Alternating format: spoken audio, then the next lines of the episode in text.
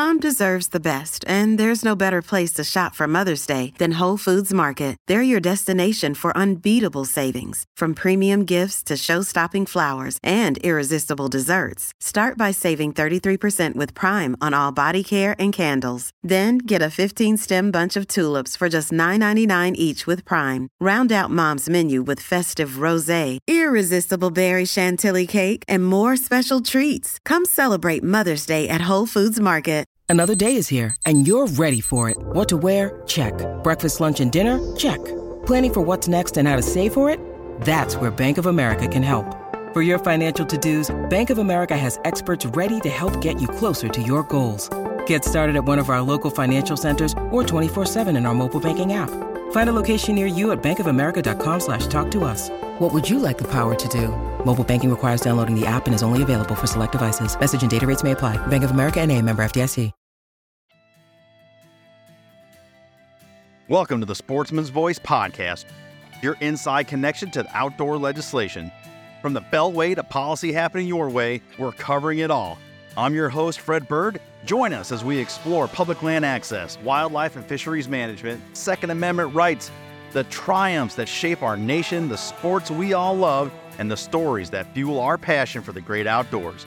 This is the Sportsman's Voice podcast.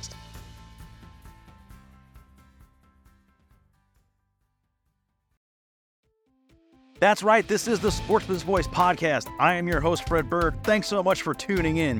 Before we get to this week's guest, let us check in on the stories happening across the nation with this week's TSV Roundup. Welcome back, everybody, to this first TSV Roundup of 2024. It's a new year, and we're going to get into it by going back in time a little bit, catch up on happenings around the country while we were away as it pertains to the TSV roundups, a couple special edition episodes at the end of last year. Let's catch up on things that were going on here in December.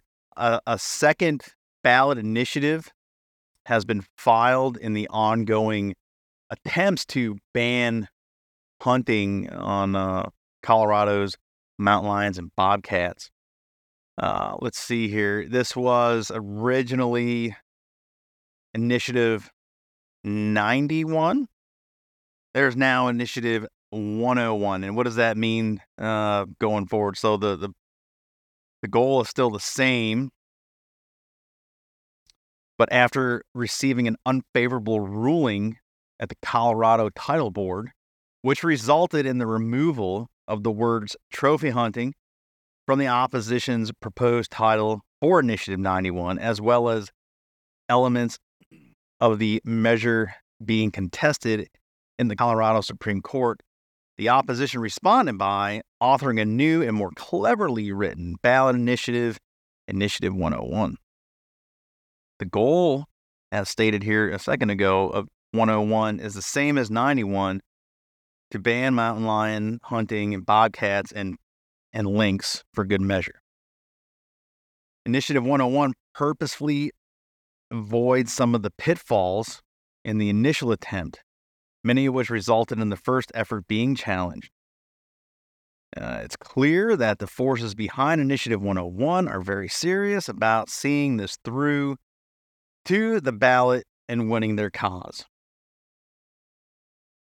As we covered this, uh, I think back in, in November, um, change the title, call it something different. The the, goal remains the same. So you folks in Colorado, uh, get on it. Be be aware. Activate your uh, your community, and um, you know advocate for science based management, not not this emotional argument and and assigning special treatment of aesthetically pleasing fur bears or over other managed species just because uh, well, just because. Good luck in Colorado. Let's uh let's head down in the mid Atlantic. My colleague there, Kaylee Leager, she was uh able to present Executive Council member, State Senator Jack Bailey, an award at the 20th annual NASC Sportsman Legislator, Legislator Summit Senator Bailey was a co sponsor on Senate Bill 327, which created access to additional funding to be used by the general public for hunting, established a fund for R3 programs, established a sika, deer conservation stamp, increased hunting license fees to expand wildlife management and access. The legislation passed both chambers with bipartisan support and was signed into law by Governor Wes Moore on May 8th of 2023 and took effect on July 1 of the same year.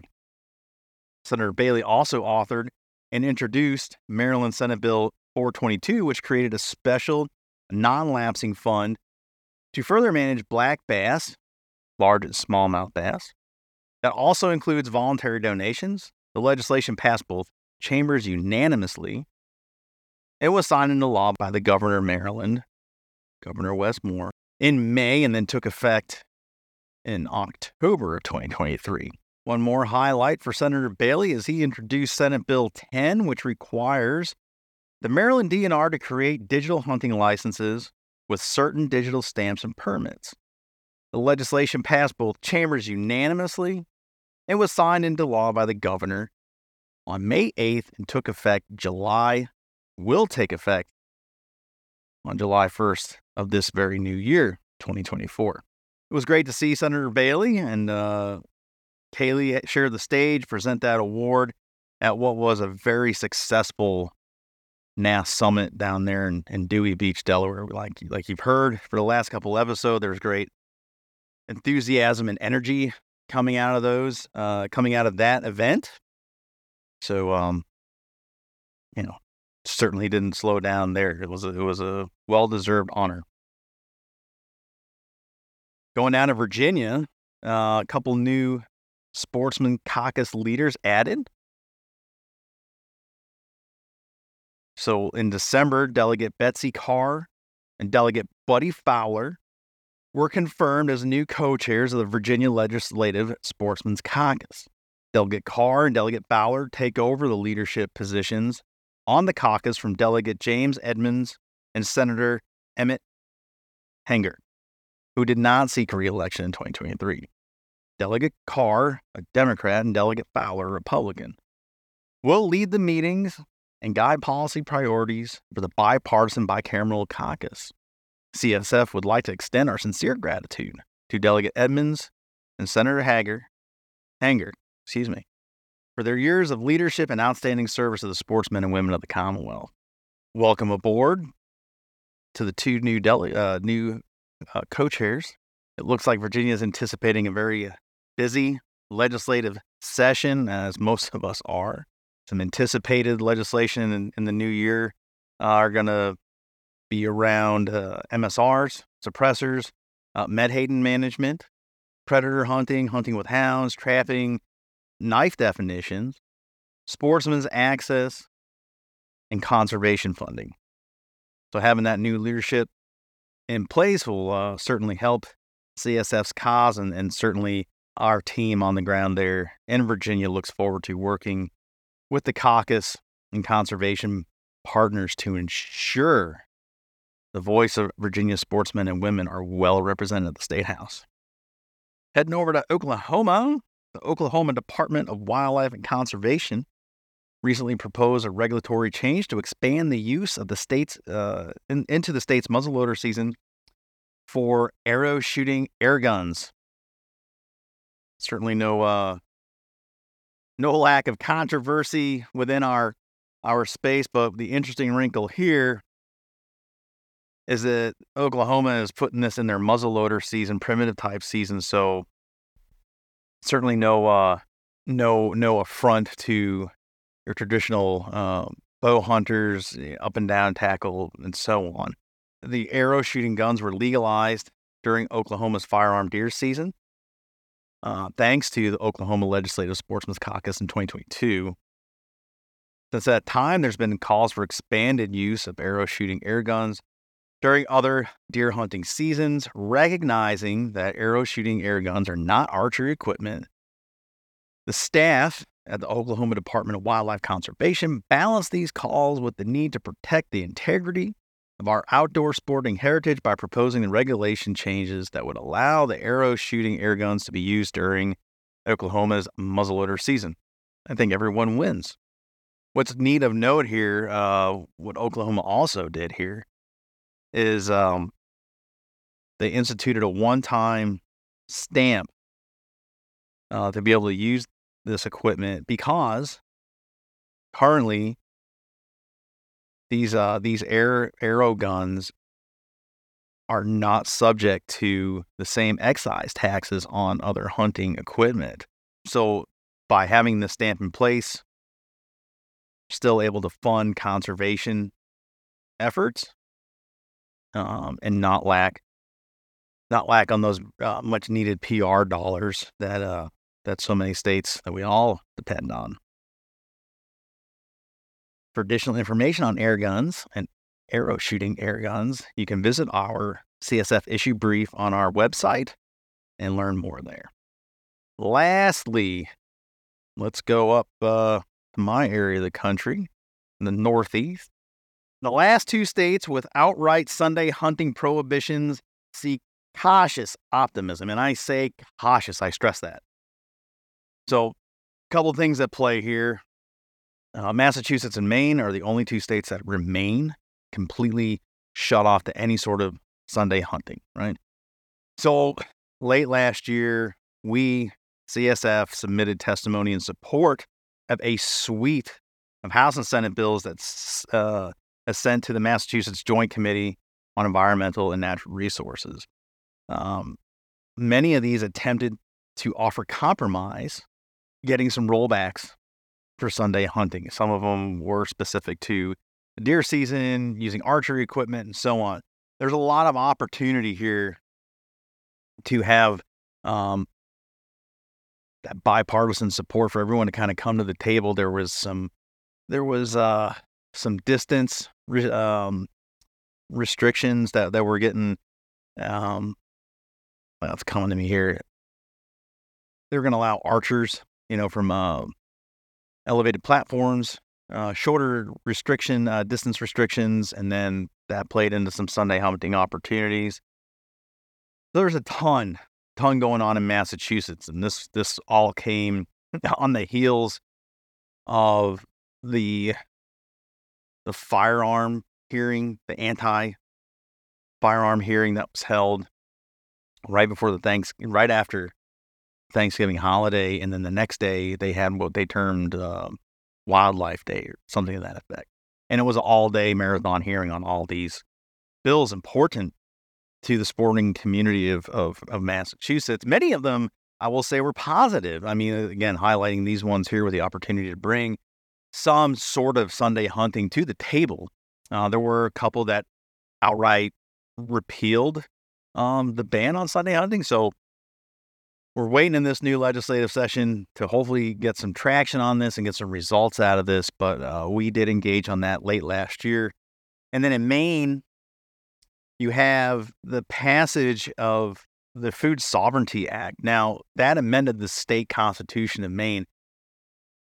And it's been challenged at the state Supreme Court. And early fall, mid fall, the state Supreme Court went on a, a tour of of Maine different high schools and a lot of youngsters got to see civics in action as, as the court discussed certain cases and, and among those was was a challenge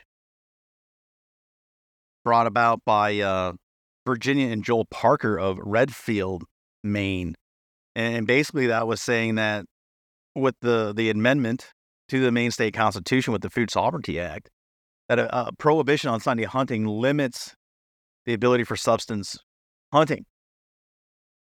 So there was a dialogue there, and then the, the court kicked it around and had good arguments on it. And again, hoping here in the first quarter of this new year to gauge if, uh, you know, they set us a decision's forthcoming. We anticipate that coming, I, I hope, here in the next uh, couple months. But uh, as soon as we find out more on that, we will update that. But again, cautious, cautious optimism here in the Northeast, hoping something moves on on both of these it would be great to see at least one of these states come through and, and create more opportunity for their their citizens.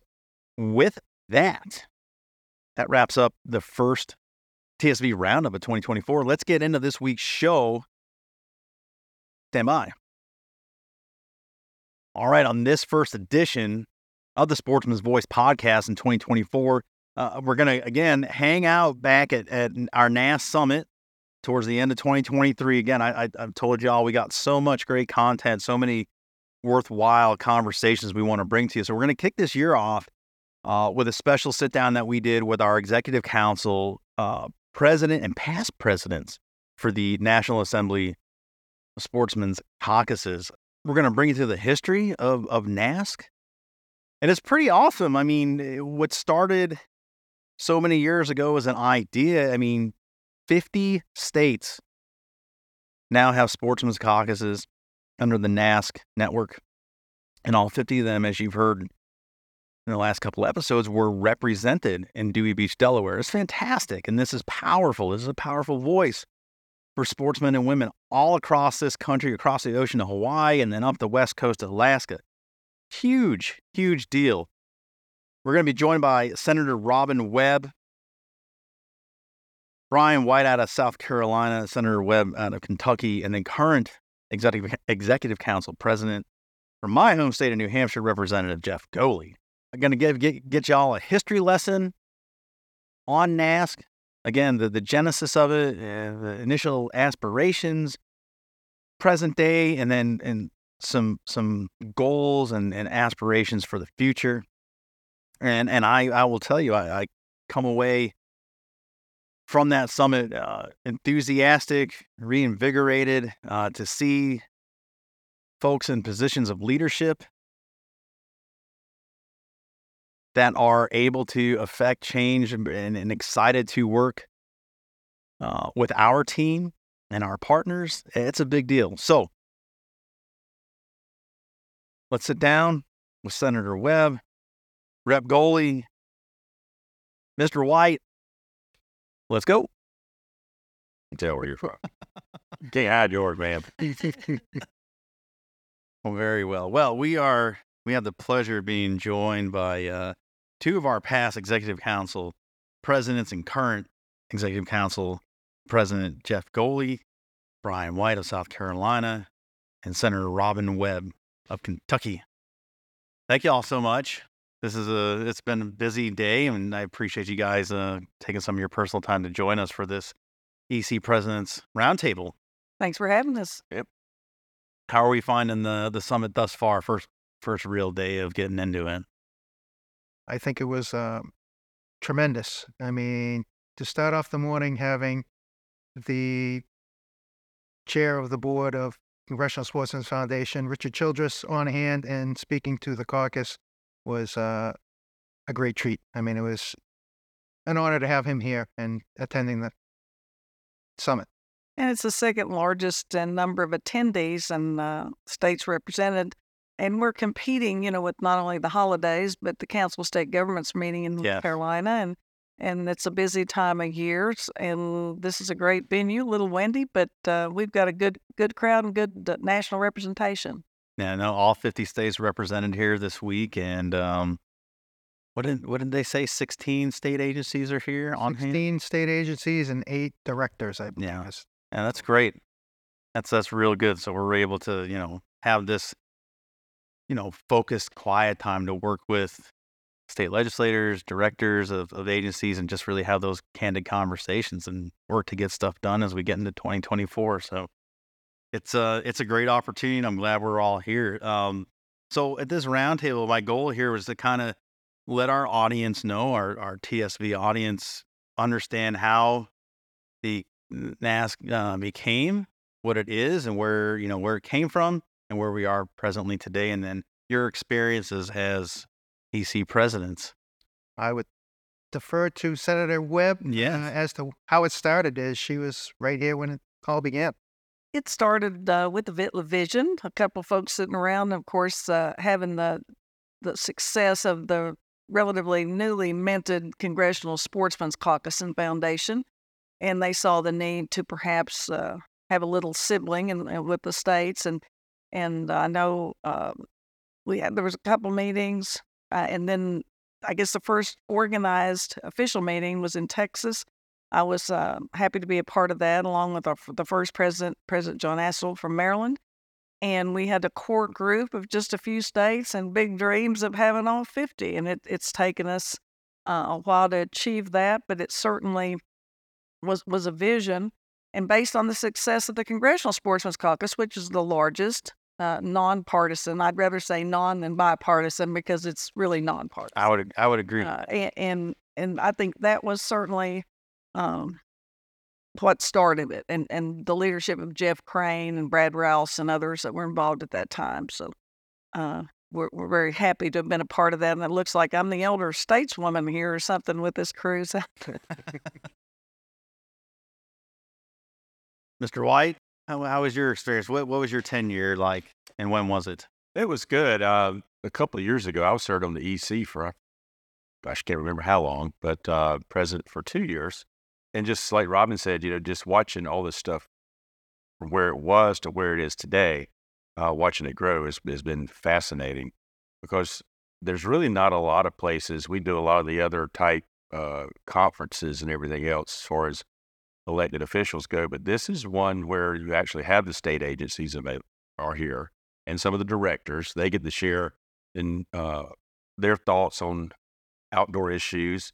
You have the legislators that you know make policy that affects it as well, uh, and then you have the industry partners are also here. Mm-hmm. So then you get the you know they get to say their say on kind of the effects and and have some input.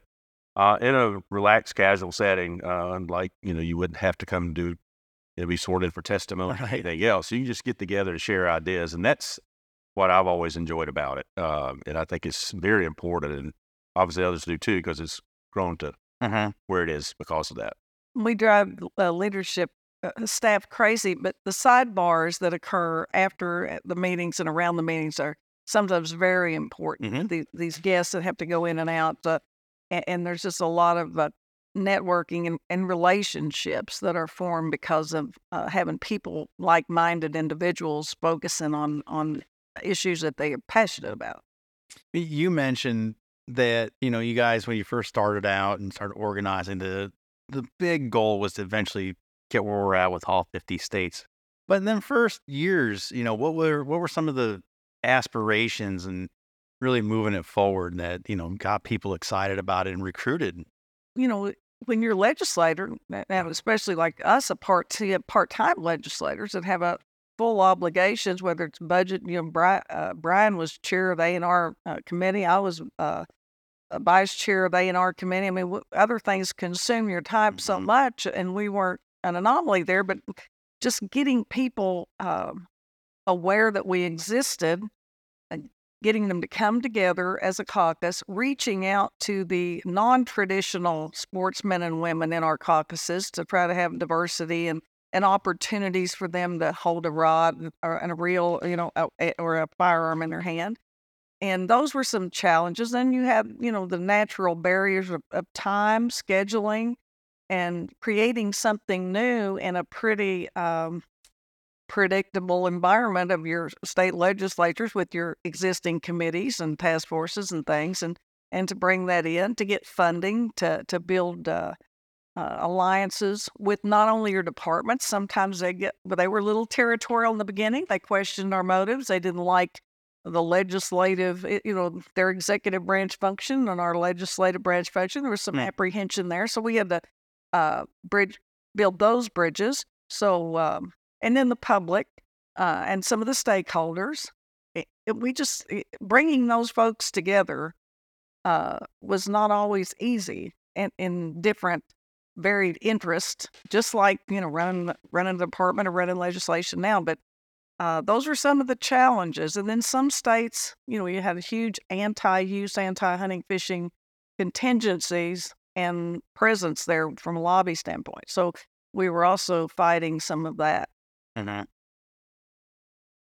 I will say some of the states, as as we're working on the 50 states and going about reaching out and making our, you know, some of us here, we traveled from state to state trying to bring these states on. I was fortunate enough to go with Brent Miller down to uh, Rhode Island and meet down there with the. We get to meet with uh, both leaders in the House, the Democrat minority leader, majority leader, and we actually even got to meet in the Speaker's office, mm. uh, talk to the Speaker about the caucus. And one of the challenging things you find out when you're looking at this is each state is different on what, how they recognize caucuses and how their bylaws have to go and what they do. Mm.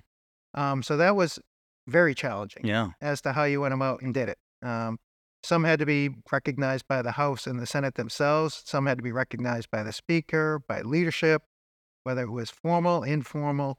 So that, that was challenging in getting the 50 states.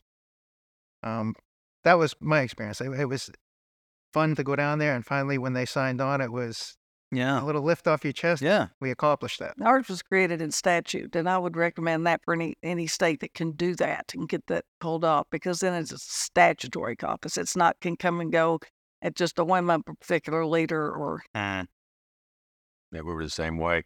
And another one that, you know, once you get a state's leadership, uh, I guess, convinced that they need a sportsman's caucus, because some of them are like, well, we don't, why do we need one? We don't have any problems. Yeah. You know, we, you know, I don't know why we need to do that. Uh, once they get over that and have an aha moment, oh, this is bigger because you've got the conservation. Because being antis, they can be either good or bad in the conservation community. Um, and then realizing that okay, well, we maybe we do need a organization like this to help us. Uh, once you do that and you get them to one of these uh, meetings, they're hooked. I mean, you, it, it's it's done. It sells itself. So mm. it's, it's an easy sell if you can get them there and get them convinced. That, hey, maybe we do need to have this in our state. Yeah. Oftentimes, when you have organizations and groups like this, the individual is motivated by something. Something is either stood out in your life or just there's there's this internal thing. I have to be involved in this because I care about X. What what was your moment, each of you, that that came to you that said, "This happened, and because of it, I need to be involved with this. I'll start with you, Senator Webb. Well, I grew up in it. My father uh, served under eight, or nine governors as uh, our district fish and life commissioner. I was going to sportsmen's meetings and events from the time I could talk and walk, and um, it's it's kind of a legacy thing with me. And you you, you heard you heard that a lot today with the people that are running for for office here. And uh, other than the legacy, uh, part of it. It's um, I was exposed to hunting, fishing at a very early age, and and that's where I feel more at peace, and that's where I feel closer to God, and I feel be- like I belong. Mm-hmm. And I think uh, you know that motivates it. Whatever your passion is or your favorite thing to do, I, I think you feel that our culture is changing and the demographics changing. The generation away from the farm and the field is something that we've got to pay attention to if we want to keep and preserve our present model of funding and the opportunities we have now. And that kind of ties in also to the legacy part of it. Uh-huh. I, I, look at um, New Hampshire joined early on, I believe 2006, we became part of the organization. And from there, I became co chair back in 2011. And looking at why we do it in New Hampshire. Uh, New Hampshire House is 400 members. Mm-hmm. And you look at the makeup of the House in New Hampshire and you look around, and it's a true volunteer legislature. We get paid $100 a year, and the majority of the people in the House don't hunt or fish. No. And it's important to reach out to those individuals. And the only way you can do it is through an organization like this form a caucus, have your co-chairs, so you can get your message across to the rest of your uh, seatmates in, in the House. Um, and it's been beneficial. We've had a lot of folks join that don't hunt, don't fish, but are passionate and they like learning about what we do. Mm-hmm.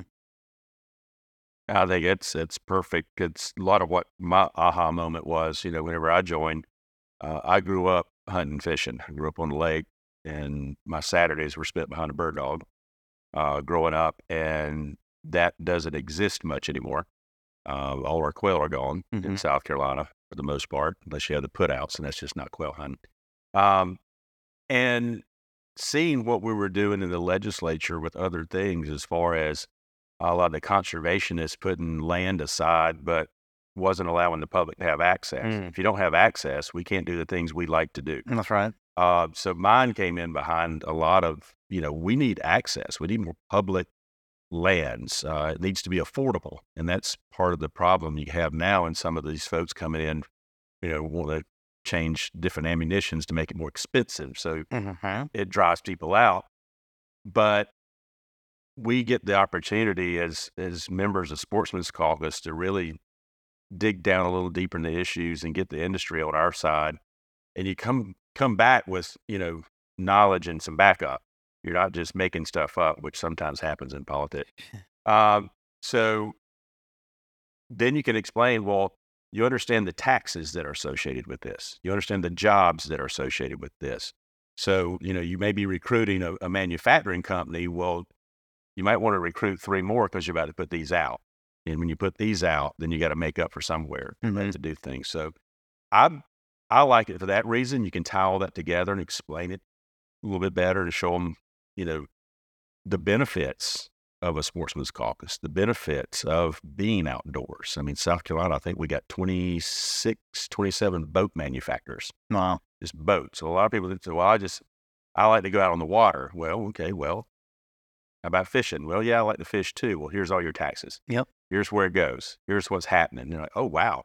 You know, I didn't realize that.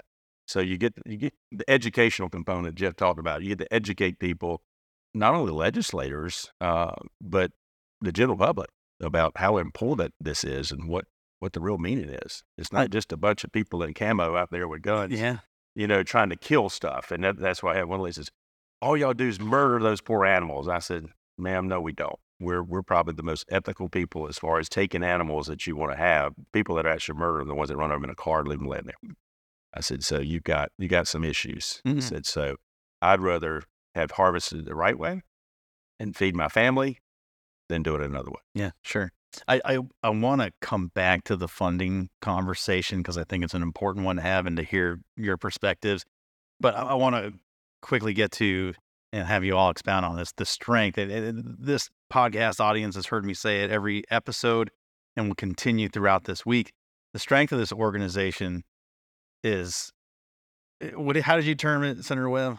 Not bipartisan. It's nonpartisan. Nonpartisan. It's subject matter oriented, and then all the incidentals that flow from the subject matter of hunting, fishing, license sales, trapping, uh, because there are much incidental uh, bases that you get, uh, whether it's bird watching to kayaking to sightseeing to elk viewing all of those things come back to actual mm-hmm. licenses, which is funding. But uh, certainly, you know that that's a component, and that you know you just can't take take anything for granted. Those of us in the South, as Brian alluded to, you know, oh, we don't have a problem. You know, we we do what we want. We got the right to hunt and fish, and then you start seeing that eroded by seemingly innocuous bills about dogs mm-hmm. or about ammunition or about access. And uh, you know, this organization uh, is an educational tool. Yeah, and, and and because of everyone being able to come together and put R's, D's, I's, L's aside and just focus on the passion that we all share. It's a it's why it works. It's why we're the, the biggest caucus going and have the most people in add to that i hate to interject but no, it's please. so important because what we see in our respective sportsmen's caucuses are those relationships and nonpartisan, bipartisan conversations and getting to know your colleagues the way it used to be yep. before politics got so divisive that we work together on other issues. There is a positive spillover in governance overall because of this caucus. Hundred percent. And you know, I have remarked, and uh, Representative Goley's heard me say this too, that it would not be a terrible strategy for someone looking to get elected or for reelection to engage the sporting community because of that ability to all speak the same language and it bridges those gaps and takes away the divisiveness. It, it, even, you know, I'm a New Hampshire resident too. So when I say back home, when you go back home, and you talk to someone that's a, you know, a Democrat, a liberal, and you find out that they, they hunt or they fish or they recreationally shoot. Like a lot of people are like, holy smokes, you know, you're, you're a white whale. Well, actually, they're not. And, and all the ancillary stuff be damned focus on what we get. And we do so much. And Imagine people sitting down having a drink together, being friends. There, there is no R and D in this. Exactly right. Just O's outdoors. yes, yes. That needs to be a T-shirt. I'm, I'm gonna run that through development. Make that T-shirt. And, and that's what we are here for. Is everything we do is about the outdoors. Mm-hmm. And like you said, you'll find out the icebreakers when somebody's like, oh, you're, you know, oh, you like to fish, you know? Yeah, we got something in common. Yeah, and we can build off that. You get a lot of stuff done off of that. I have some very dear friends that are 180 degrees different from me, but we don't we don't focus on that. We talk about their bird dogs and chasing woodcock in New Hampshire, or you know, running hounds for for bear, uh, you know, in Maine. But these are things that it, it, it, it's, it's you hear it all the time. But here's things we used to do. We used to be able to sit down at, at a table like we are, and just talk as human beings, as neighbors.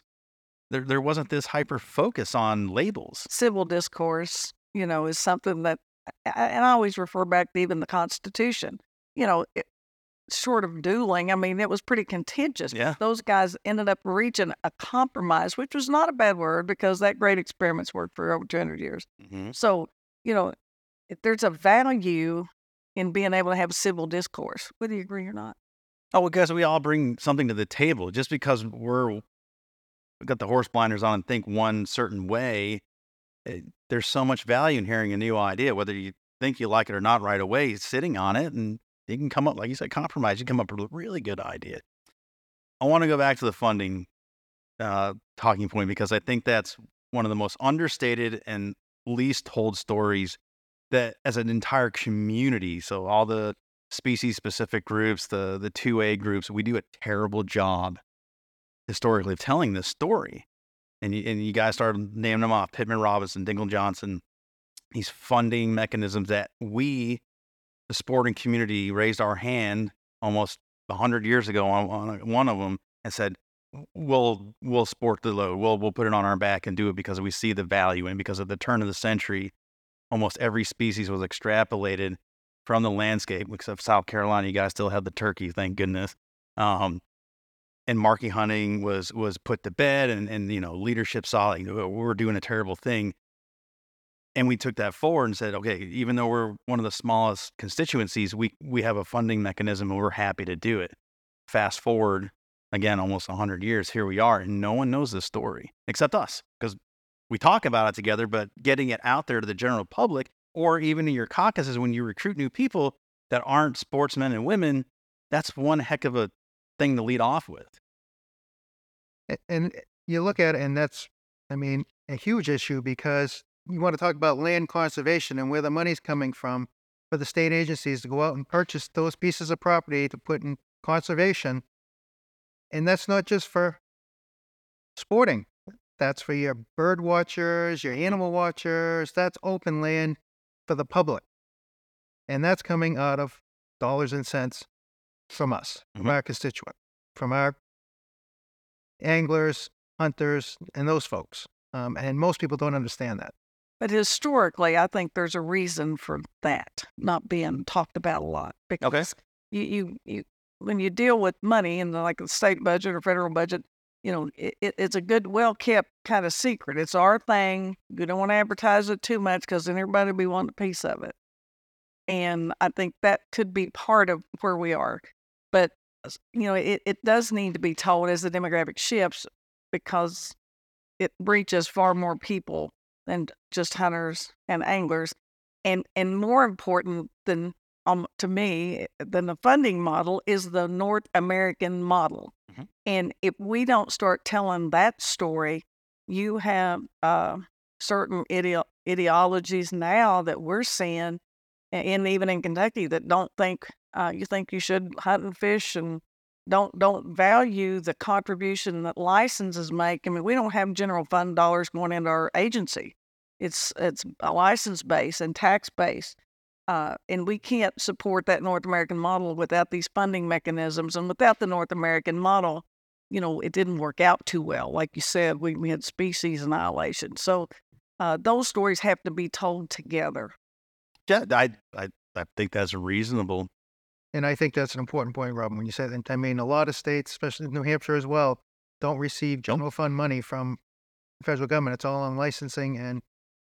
But if and, and to your earlier point, if if it's it's a kept secret, but if any entity in your local state government tried to defer any of that money, then it's an automatic exemption, and no one would get that. So they couldn't pilfer that fund. It is very specific for its use and its intended distribution. From trying, I've been doing. Yeah, no, I'm sure they've been doing this 25 years. And every time the state hits a rough spot, here I am that mit, you know mitigation money or fees in lieu of money or federal money somewhere, and you have to go tell them uh, and make the case. I mean, people don't understand. Even people serving in mm-hmm. those capacities don't understand um, the fund and the nexus to everything else. Representative Goley will tell you they even our little agency they stick their hand in that cookie jar quite a bit. It's like you can't have that. And I, I think this is a good segue to go into while states like to exempt individuals for licensing. Yeah. Um, we're starting to hear about the ramifications mm-hmm. of having free licenses um, because we know all that federal money comes on how many license sales you have in a year. When you can't account for those free licenses, you're losing out on a lot of money. That's right. That's a great and point. People look at us as legislators when we say we want to charge a fee for a certain group of individuals and no longer give a free license. We come out as the bad apples. Right. But in return, we're trying to get three, four, five to one matching funds from the federal government back to the agencies. Mm-hmm. Um, and it's not doing a disservice to those groups of individuals. It's actually doing a big service to those folks, getting these matching funds to help out. Yeah, you're right, and and it's always a, a push from some group. Uh, you know, once once the doors open, they all come running through. Uh, they all have their cause, and then you're the bad guy mm-hmm. uh, if you if you don't do it. You know, it's like all the senior citizens. The they say, "Well, we're on a fixed income." I'm like, "Yeah, I wish I were." You know, I'm in sales. you know, so it's um, I'd love to have a fixed income. You know, it's it. Uh, so it's it's it's it's to that point. You know, you you, you got to learn to plan and budget and do things. But it's it's like you know, like Jeff said, everybody seems to want a free license. Mm-hmm. Um, and nothing is free in this world. No, uh, it has a cost. Maybe not to you, but it has a cost on on the mission of the outdoors. Uh, and like in South Carolina, a lot of what we need to start consider is different states are now putting um, these conservation lands back. We spend more for a conservation bank to take lands off uh, public access mm. or private ownership then we fund our Department of Natural Resources. Wow. So it's a little bass backwards. Yeah. We're doing. Um, and things are beginning to happen like that because you have those folks that never hunted, they didn't fish, but they think, oh gosh, we got to save the green space. Right. We'll take better care of your green space than I'm sorry, some of these other groups. Yeah. Uh, and allow people to come on it and we can we can manage it. We can do the things we need to versus just letting it sit there. What? Uh, that's very important to have a good management plan. And I think that's something that you know, I think this organization eventually get into is bring in management groups to talk to us about how important that is. We have some groups come in and talk, but I mean that's where we, we have to get to this younger generation, and I think the collegiate group is is fairly important. Mm-hmm. Hard to get off the ground. Uh, it's getting there. I've been working with a, a, little technical college in South Carolina. I don't know if Isabella mentioned that this morning or not, but oh my heavens, to get a meeting with you know folks within the higher ed community to find to, to, find someone to be a sponsor. Well, the, you have it's it's worse than government. I mean, I pass bills a whole lot easier than these these things. It's you know it's very frustrating, but um, I like the community college side. I told little Isabella that it's like these folks are going to stay here. You know, everybody at Clemson sure. or USC or Kentucky or you know New Hampshire, they're going to graduate, probably go somewhere else. And and they do, and, and with UNH. So, so it's too competitive. We can we can work on focus on this little smaller group, and and I love you know I, this little college is the only one that basically I think that I know of that you bring a gun on campus because we have a gunsmithing school. So sure. it's it's pretty rare people come in from all over. It's like okay, we're out in the well, we got more trees than people in our our uh, area. So it's those kind of things we got to work on, but it's it's just you got to be persistent. You can't give up. It's almost mm-hmm. like getting the states on. You know, once you get them to the table, you got them.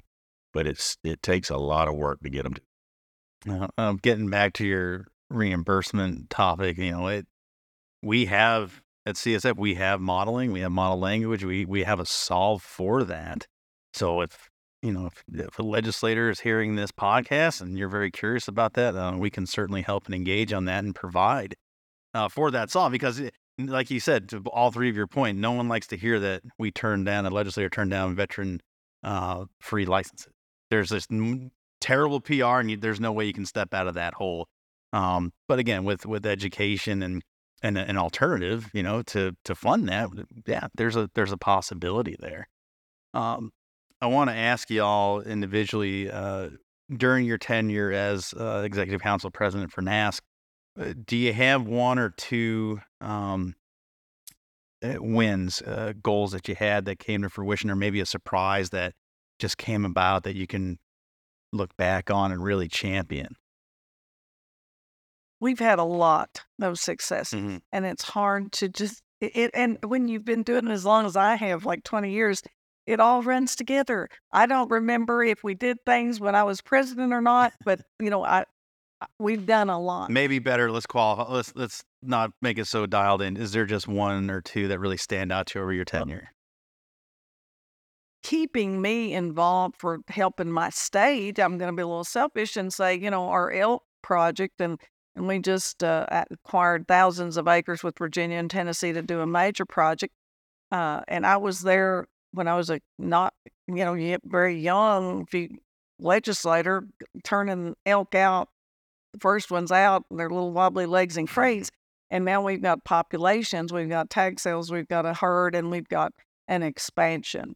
So that, keeping me involved to that level is this organization helped Kentucky just in that. Mm-hmm. And nationally, I think we have fought off. We've turned the tide on. Um, anytime we beat we beat an anti bill, and when when I first got involved, I mean there was a lot more anti bills winning than there are now. So every victory that that we have to uh, promote hunting, fishing, trapping, Second Amendment rights, and a legacy for our cultural heritage is a win. And, and it's hard to pick out one, but just beating, playing defense is what I do best in my legislature and what we've done good on the national level. How about you, Brian? I don't know if there was any one thing you could, because we kind of do it as a group. Uh-huh. I mean, it's a group effort. Um, you know, that's a great thing about the EC and, and NASC is, you know, Jeff's up in the Northeast. He's working, you know, doing doing things within, within Rhode Island. Robin's in the Midwest. So you you got on help West Virginians, but so it's kind of as president. uh, I guess you don't. I didn't look at it as being president. I was just part of the group. Sure. Um, and you know, one thing I did have staff's wonderful. You're talking about it. it is, you know, as a president, I had that aha moment. I think y'all made a PowerPoint slide and stuff for me. You may still have it. Hope you do. To get back to that Pittman Robertson Uh-huh. uh, talk when you go out to civic groups, you know, and, and I did a couple of those and just asked, raise hands if you got a hunting or fishing license. You know, very few would. And then just like, well, thank you for being a conservationist. Yeah. And then that got other people sparked, their interest sparked. And then we go into explaining the history of the North American model, how it all works. And they're like, oh, wow, we had no idea. We were clueless.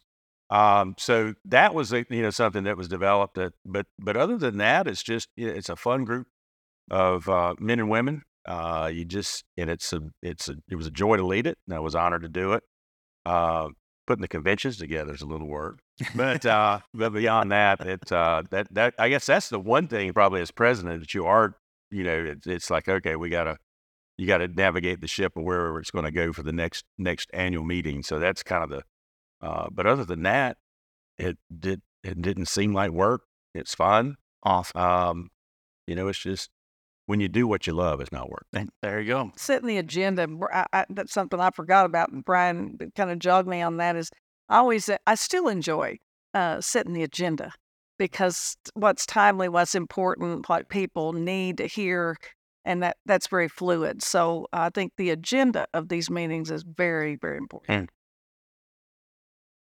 Mother's Day is around the corner. Find the perfect gift for the mom in your life with a stunning piece of jewelry from Blue Nile. From timeless pearls to dazzling gemstones, Blue Nile has something she'll adore. Need it fast? Most items can ship overnight. Plus, enjoy guaranteed free shipping and returns. Don't miss our special Mother's Day deals. Save big on the season's most beautiful trends. For a limited time, get up to 50% off by going to Bluenile.com.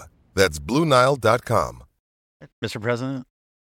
I mean, being in the position for a year now, I, I just look at and being on the council, the number of years I've been on, is where we are and where we're going. And we've got to a point where now we have all 50 states, but our work's not done. Mm-hmm. We have 2,600 plus members in the caucuses, legislators. And I look at it as we need to continue that growing and getting more folks involved and to continue to grow that number of folks in caucuses. I look at one of the places we are now is, and I've said this a few times just in the past couple of days, is I think we're finally transitioning from defense and we're able to get to a little offense on legislation. And it's because of this group that we're able to do. Yeah, and as we'll see uh, tomorrow in our in our breakout session, so the, those stats are going to bear fruit. There, you're going to see that you know we're we're on the positive side of of you know our wins. You know, and in some cases two to one, and that's great because speaking for the Northeast, it's a not uh, it's not a very friendly place to be with on these issues, and we are challenged constantly, uh, much like the Northwest. But we're on to them, and we know their strategy. Yeah. We study them. We can tell you what a, a seemingly innocuous bill is going to do to Mhm. undermine your rights. hmm That's exactly right. Eh, Representative Goley, you just mentioned about the work continues and growing, and and certainly uh, challenges we see out in the field is is continuing to build our state uh, caucuses and getting uh, good bipartisan uh, co-chairs on there. It's important to have that. It communicates so many things, but it does become a challenge in certain areas. What what's your what's your I guess elevator pitch or you know what's your when you're talking to people at these meetings, how can we get more people to be involved and, and be active, not just not just a name on a roster? It, it, goes back to it, we've said it many times, we've said it over and over that the R's and D's are checked at the door when you come in. And that catches a lot of people. As we hear across the country, it gets more divisive.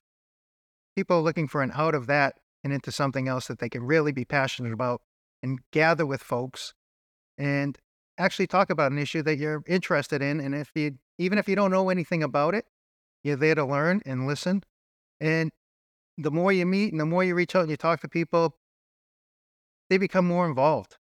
I host events when we host events Mhm. and do a luncheon.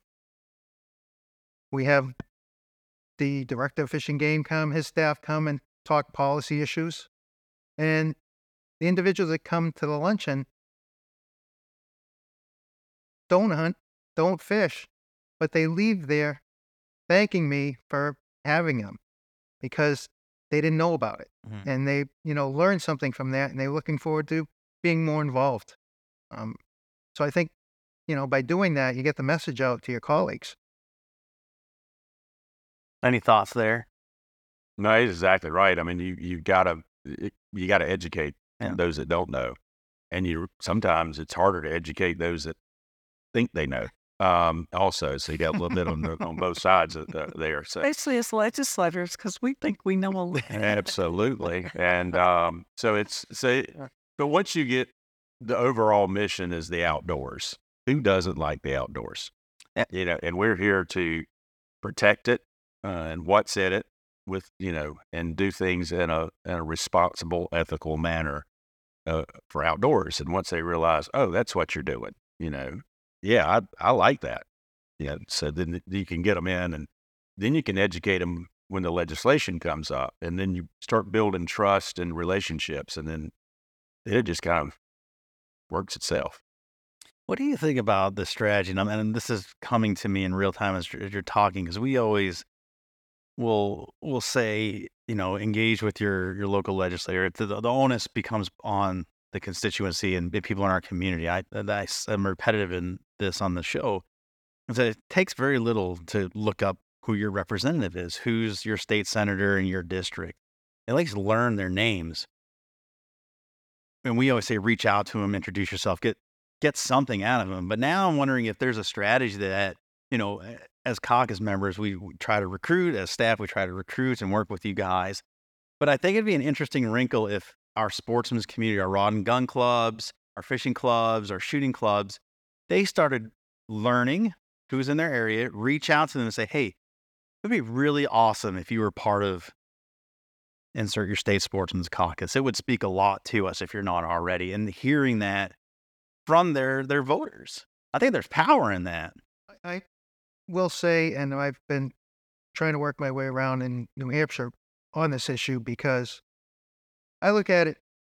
We had an issue come in with um, rabbits, rabbit hunting, and the dog training. Oh yes, the catch of rabbits, and the only ones involved were those who were active mm-hmm. with dogs, and and I reached out to a couple of the other organizations out there, whether it be Trout Unlimited, whether it was the Trappers or any other group, and telling them that numbers count. While this issue may not affect you right now, it can snowball down to what you're really interested in. So, all these groups, when a piece of legislation comes out attacking a certain sport industry or sport group, you all need to come together mm-hmm. because if you don't, once they get in and attack one group, they're not stopping there. It's going to be coming after the next group. Mm-hmm. Um, and so my, my biggest pet peeve with these organizations is don't get into a riffle, a rife, or any. You ought to all be out there working on the same issue. Yeah. Pro sportsmen. There's not enough of us to eat each other. And Lord knows we did. The old divide and conquer and, and planting the seed and, and then watching that fracture. And it happens sometimes we're our own worst enemy. And as far as I think the, the caucuses themselves can foster those relationships, I've got a list of most of our stakeholders. It's hard to keep up with who's leading them. It's hard to keep that list yeah. current. So keep your list current. Uh, get to your caucus chairs. We've had a couple sportsmen's days at the Capitol. I invite stakeholders to some of our caucus luncheons or informative sessions during the session to get them in at the Capitol, and, and there might be a lot of orange and camo a, a couple days, you know. And I, I've had governors that have actually supported that in the past, and and that's just kind of nice to feel like they've got a say and skin in the game. Uh, but more and more with social media and the internet and the opportunity for misinformation, you know, we've got a lot of division on certain issues that just a lot of them aren't even real, not real issues. Of course, uh, a lot of some people are sitting back and taking great delight when they see sportsmen going at each other for other mm. those groups. So I think um, I've tried to mediate certain issues among sportsmen, had some limited success through the years, bringing them together in, in a closed setting and, and getting a resolution on a piece of legislation or regulation or a season or whatever the case may be. We've got to do more of that and less um, throwing rocks on the internet. Um, some mm things you usually don't know what you're talking about. Don't go to us as policy legislators. If I've got a bill, come to me and I will talk to you about that, the impact of that, the intention of that. And if I'm wrong, I'll change it, but do it with respect and do it uh, civilly and and with a a, a positive dialogue yeah. if you're communicating with your electeds. Yeah, yeah. There you get more milk, uh, more results with honey than vinegar, right? The old saying there. No one likes being berated on email or uh, voicemail. You know, and unfortunately, within politics now and the way they're doing divisiveness, you know, we uh, have a massive case of uh, psychocirrhosis in America right now. Um, I mean, it's it's bad. It, it, everybody, that's the hardening of the mind but it's you know it you just with the social media they throw anything out there make it up and yeah. people just that it's real and the press does it too sure if you've got you've got a, some agenda driven press out there i had a bill last session uh, it's totally wrong instead of calling me the bill sponsors they put out these stories that were not even they didn't even read the bill. They, mm-hmm. they had no context or understanding of the bill. That's because there's so many of these other nonprofit political groups that are out there churning stuff left and right.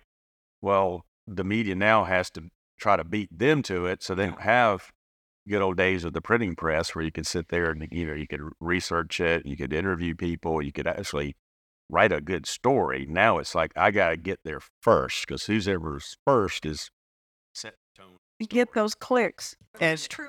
And even the standard is so low now that even if you're wrong, it's it's such a fast turn and burn that you're wrong. So what? And we're moving on. That's right. It's, it's there's no accountability in that, which is unfortunate. I mean, watching how these anti groups work, it's amazing how a small number of individuals are very active mm. and with Facebook or any of the Instagram or all that, make it look like there's a lot of them out there yeah. when we all know it's not in numbers, it's just in the way they are able to mm-hmm. message. It, it, and honestly, we could replicate that as well. Our our community largely stays quiet. That's just who I think that's who we are by nature. But if we employed some work and hunt, yeah, yeah. other things and yeah, lives too. Yes, ma'am. I agree with you. But if we could find a way to replicate some of that, I, I think our voice would be amplified as well. To that point, and all your points, you know, it kind of makes me think of the advisory council. Some states have them, some states don't, but I think there's value in that and working through that because then that way you as a legislator, the leads points can can have a focused message coming from the constituency in your states, and if if they can all agree on a few goals for that session, or if there's a couple things coming up that they're concerned about, it's a united single message. You're not hearing it, like you said, the chirping from all the different organizations. They're all going to prioritize what's important to them instead of the entirety of the community. And then you're not losing your trappers and your houndsmen, and then the dominoes are falling. Exactly right, Fred. The advisory council is important because you know, I think it's it's our nature as um, outdoors folks to basically be quiet because Fred, I don't want you to know where I caught those fish. Yeah, that's um, right. You know, and, and Rob and I shot that big buck somewhere in the woods. Um, but it, you know, so I think we've always kind of, you know, inherently that's who we are. Uh-huh. Kind of like keep keep it close to the vest. Uh, but I think it's gotten to a point now where, yeah, we have to basically take the vest off a little bit uh-huh. and educate the people of what we're doing, how we're doing it. You know, the rep, like I said, back to, you know, it pays a lot of taxes, it employs a lot of people. You know, that side's not known. And you can do it in a, uh, in a manner where you can do that. And that's where an advisory group comes in handy because they're, they're kind of speaking for you. Sure, not just one of those old stinking politicians out here, you know, trying to sell me a, a, a load of. Yeah. It's, uh, so it's, it, I think those are, and, and then you, you are building, expanding your, your, uh, your base. Mm-hmm for for items you may have or things they may want. Very good. We're getting to it. I've taken up a bit of your time here, and I thank you for it. I want to leave you with the opportunity for some words of wisdom, parting thoughts, and we'll start with Senator Webb, please.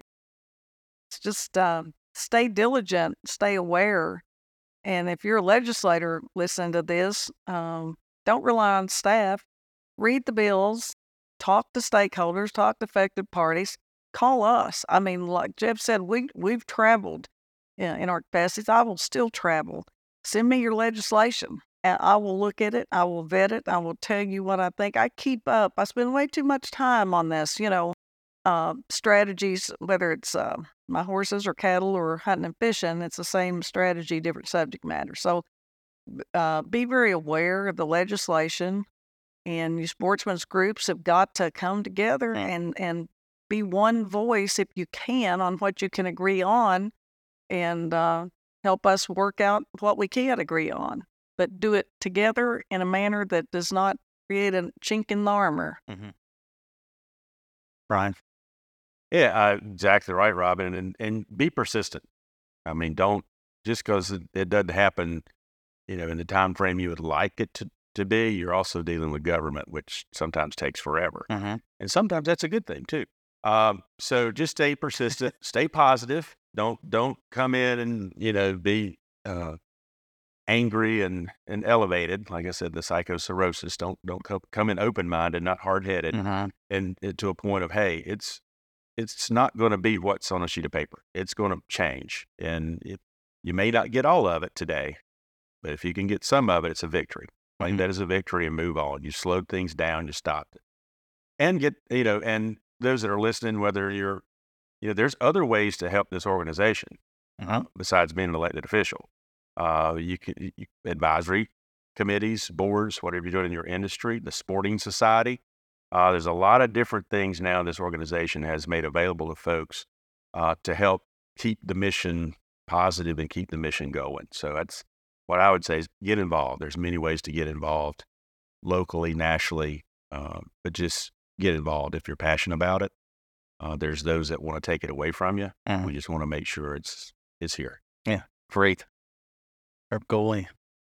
Um, I will say, you know, for the sportsmen and women out there, uh, be active. Don't think that somebody else is going to do it for you. Um, I know as a legislator, when we have anti hunting, anti trapping bills, I get lots of emails and lots of phone calls from the other side, and not many from sportsmen and mm. women.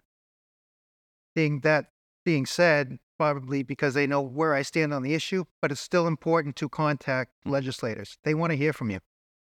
And, you know, get out there, make that phone call. And for the legislators out there, um, we now have caucuses in all 50 states.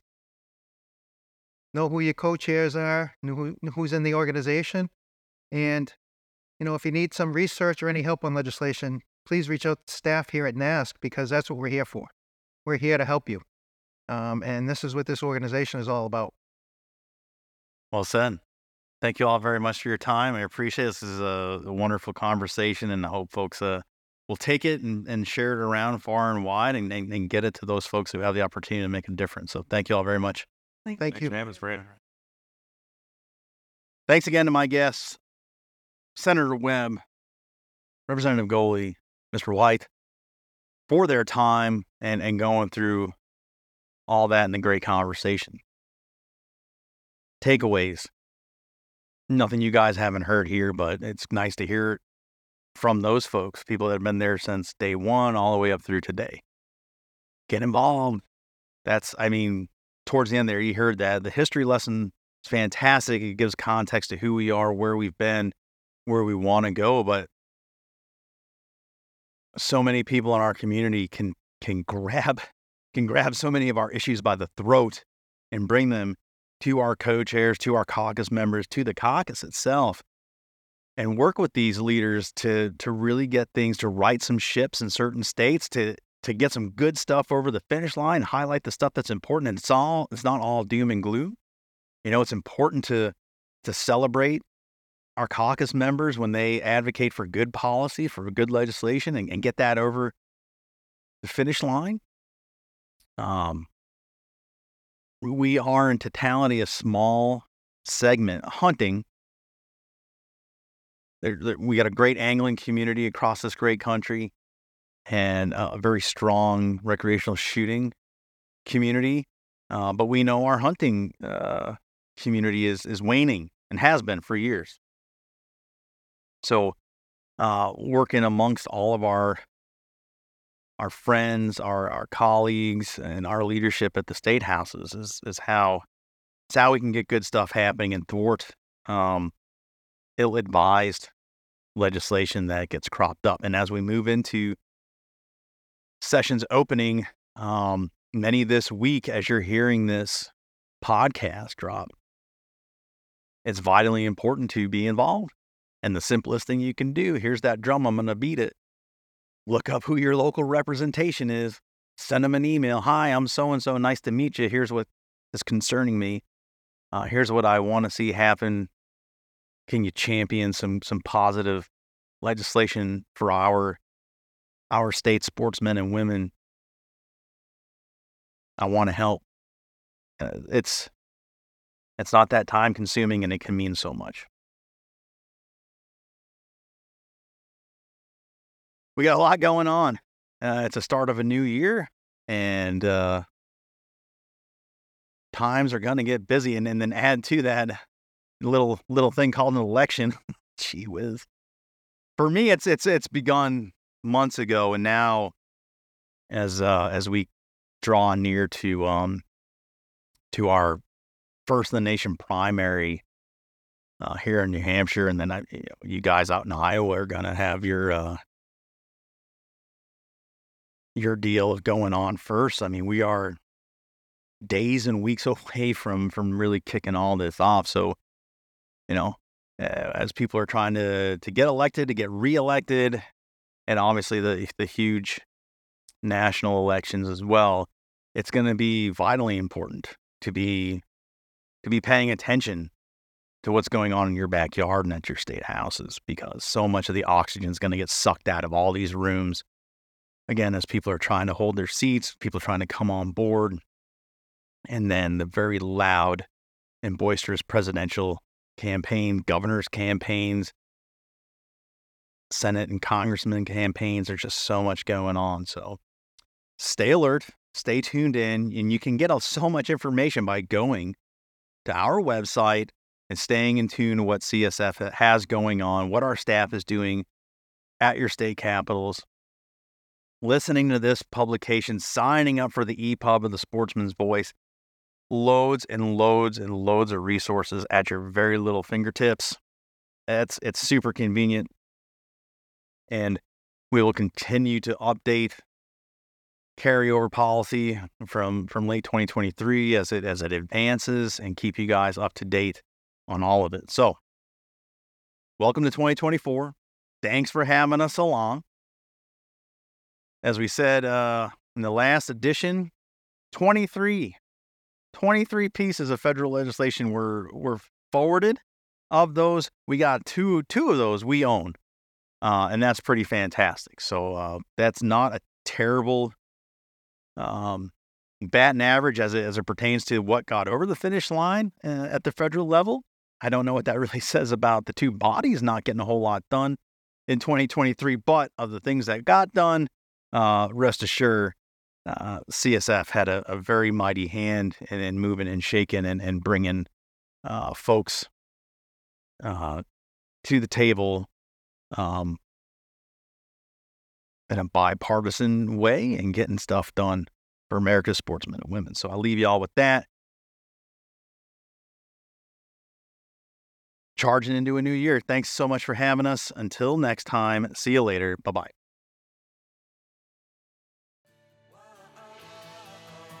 Thanks for joining us on this edition of the Sportsmen's Voice podcast. Ladies and gentlemen, your support is crucial, and you can help us out right now by leaving a review filling in those five stars where available, sharing this episode with friends and family, and engaging with us socially. CSF can be found on Facebook, Instagram, and X, formerly known as Twitter. Together, we can protect the outdoor sports we love and continue to keep you informed wherever you are. That's it for this week. Until next time, we'll see you later.